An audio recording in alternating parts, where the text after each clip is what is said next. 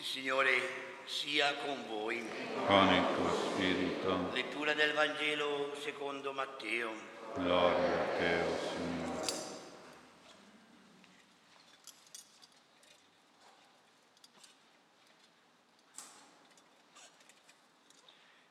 In quel tempo i farisei se ne andarono e tennero consiglio per vedere come cogliere in fallo il Signore Gesù nei suoi discorsi. Mandarono da lui i propri discepoli con gli erodiani e digli, Maestro, sappiamo che sei veritiero e insegni la via di Dio secondo verità. Tu non hai soggezione di alcuno perché non guardi in faccia a nessuno. Dì a noi il tuo parere. È lecito no pagare il tributo a Cesare? Ma Gesù conoscendo la loro malizia, rispose, ipocriti, perché volete mettermi alla prova? Mostratemi la moneta del tributo. Essi gli presentarono un denaro. Egli domandò loro, questa immagine e descrizione di chi sono? Gli risposero, di Cesare. Disse loro, rendete a Cesare quello che è di Cesare e a Dio quello che è di Dio. A queste parole rimasero meravigliati, lo lasciarono e se ne andarono. Parola del Signore. Sia lodato Gesù Cristo. Siamo abituati nel Vangelo a vedere Gesù a contatto con tanta gente buona, sincera, semplice, gente amica di Gesù, gente entusiasta di Gesù per i suoi insegnamenti, per i suoi miracoli. Qui invece abbiamo da vedere un Gesù che ha contatto diretto con dei nemici, ma sono nemici maliziosi che si nascondono e si presentano bene, sono esperti in simulazione al punto da, elogiare, da lodare Gesù prima di tendergli il tranello del tributo della tassa a Cesare, all'imperatore romano. Questi nemici nascosti, questi amici ipocriti, abili nel raggirare le persone, vorrebbero mettere Gesù in difficoltà, in imbarazzo, soprattutto nei guai, a secondo della sua risposta. Sono nemici anche tra di loro, i farisei e gli erodiani, però si coalizzano tutti contro Gesù. Da una parte ci sono i farisei, il partito di Dio, diciamo oggi gli uomini religiosi di Israele, che sono contrari al tributo, ma lo versano perché costretti per non avere problemi e guai con i romani e con il re. Dall'altra parte ci sono gli erodiani, il partito di Erode, re, gli uomini politici diremmo noi oggi, essi sono favorevoli al tributo e lo versano per sostenere Erode e Cesare l'imperatore, ma anche per un proprio vantaggio personale e di partito. Ora prima di vedere come Gesù risponde, reagisce a questi nemici, pronti ad accusarlo presso il popolo di Israele se avesse detto di pagare il tributo, pronti ad accusarlo presso i romani se avesse detto di non pagare il tributo, noi vediamo prima di analizzare il fatto stesso di avere dei nemici. Li aveva Gesù, li abbiamo anche noi. Non illudiamoci di poter vivere e stare senza qualcuno che ci critica o ci ostacola o ci inganna o ci fa cattiverie, ripicche, ingiustizie. Ci saranno sempre, ci sono per tutti.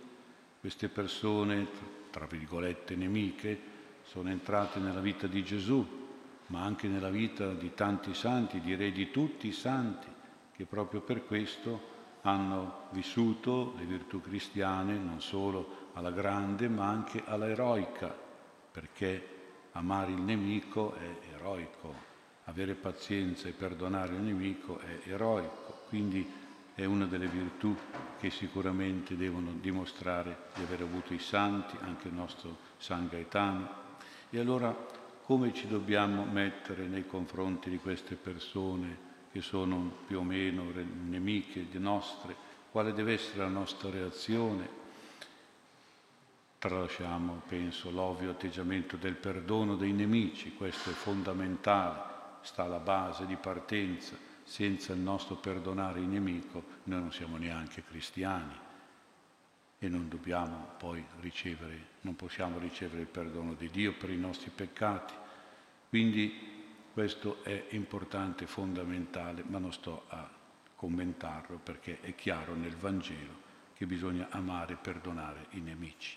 Ma può essere anche necessario e prudente qualche atteggiamento un po' di distacco, tenere una certa lontananza dai nemici, nella misura del possibile, del realizzabile. È chiaro che se sono in casa, se sono parenti, è un po' difficile distaccarsi, ma comunque bisogna avere un certo distacco.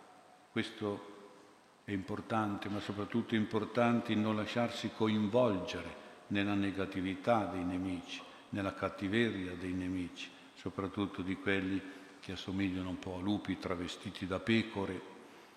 Teniamo presente che a volte proprio le persone cattive, un po' cattive, un po' negative, spesso hanno un carattere forte, hanno un carattere aggressivo, un temperamento che arriva anche fortemente a condizionare, a sottomessere, a plagiare le persone, per cui è un pericolo serio per chi è semplice, buono, come dovremmo essere noi, e facilmente però quando uno è buono è anche influenzabile, è arrendevole, è debole e magari frequenta compagnie cattive, magari ha frequentazioni pericolose, ecco, per cui se non è prudente come il serpente, ma solo semplice come una colomba, facilmente poi viene soggiogato da questi nemici, soprattutto portato al male. Il nostro santo compatrono San Gaetano ci di grande esempio, per come avere una reazione di santità nei confronti di queste persone un po' negative, nemiche, come avere un rapporto giusto e buono.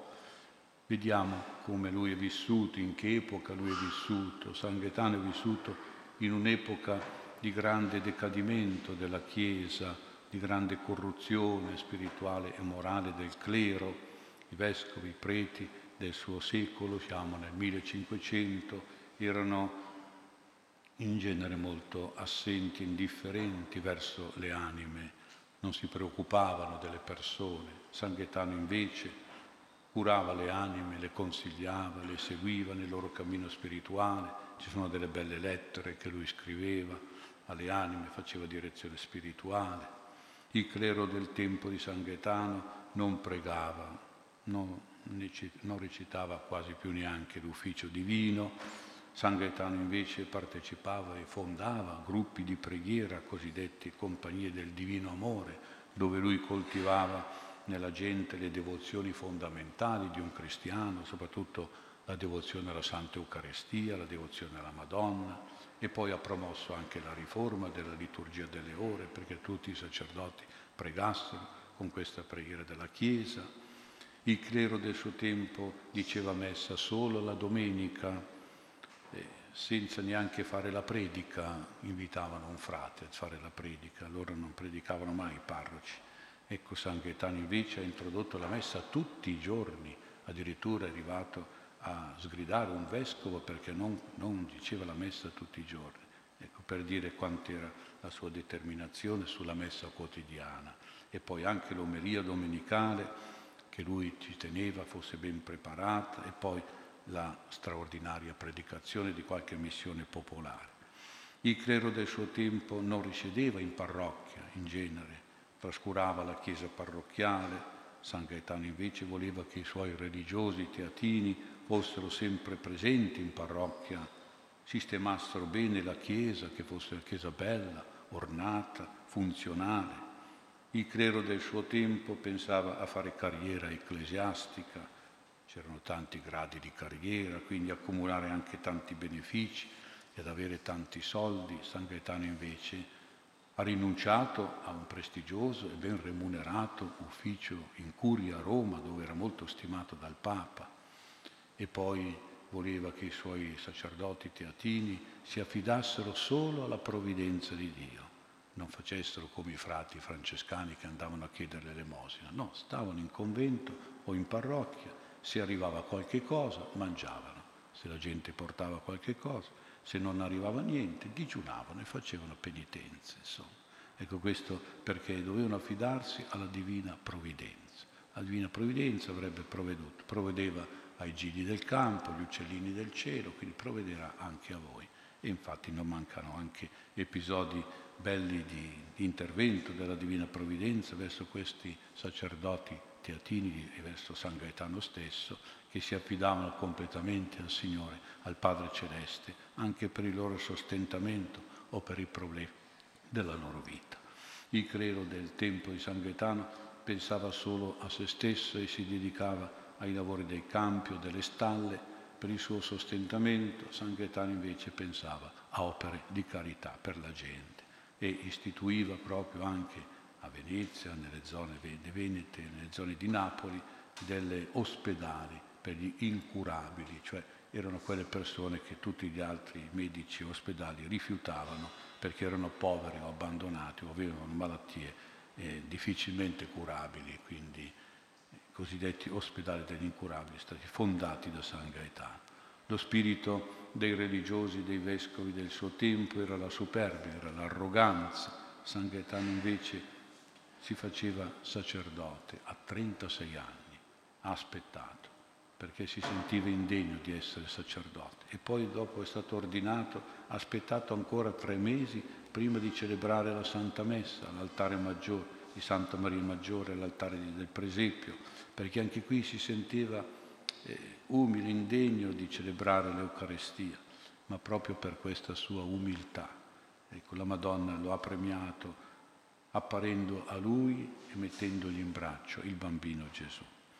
I preti del tempo di San Gaetano trascuravano anche gli impegni sociali, di carità, non si preoccupavano delle sofferenze della gente, soprattutto quelle provocate dagli usurai che a quel tempo imperavano. San Gaetano invece ha istituito il Banco dei Peni, che oggi si è chiamato Banco di Napoli, l'ha istituito lui, proprio per aiutare i poveri, gli indebitati, a liberarsi da questa catena che li portava sempre più nella miseria.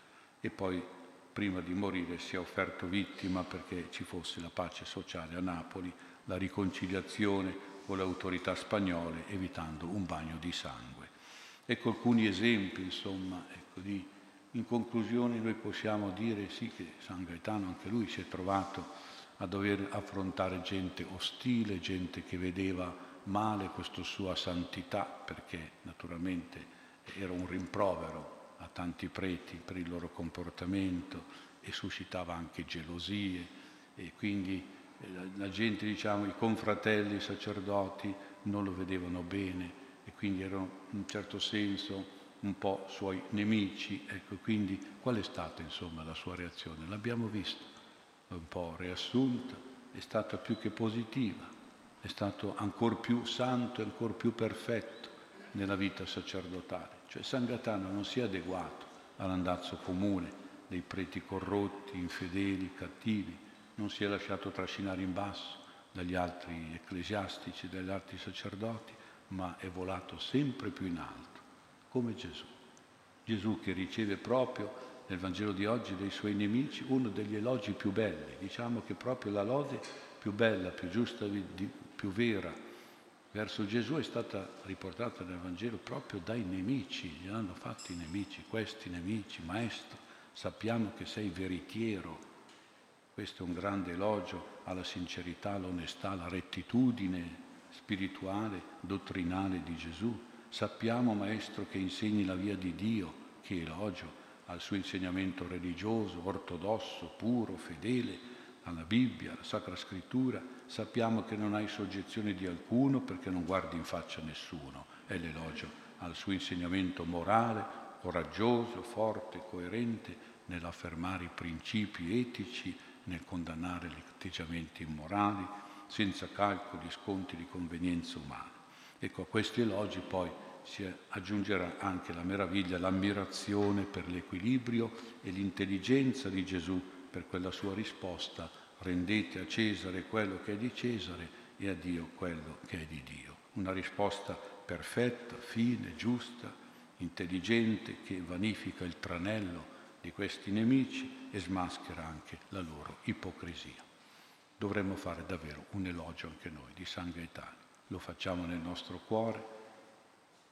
Noi vogliamo lodare il nostro San Gaetano, il nostro compatrono, sia per la sua ricca ed esemplare santità evangelica e sacerdotale, che ha il suo picco più alto, la sua vetta soprattutto nella fede verso la divina provvidenza, sia per le grandi grazie e anche miracoli di assistenza, di aiuto, di provvidenza nei confronti della nostra parrocchia e verso di noi che oggi ancora lo veneriamo come nostro primo compatrono fin dal 1741, quando è arrivata qui in parrocchia la santa reliquia di San Gaetano, che è qui sull'altare, che poi potremo baciare al termine della messa, una reliquia portata da un sacerdote chierico di San Gaetano, un padre teatino che era amico del primo parroco di questa parrocchia che gli ha portato questa reliquia.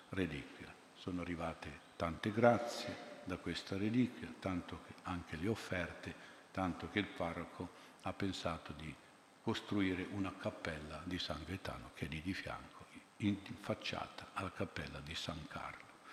E San Gaetano davvero continui ad esserci di esempio, di intercessione per tutti, i nostri bisogni di provvidenza, ma soprattutto per il nostro cammino di santità e di perfezione evangelica.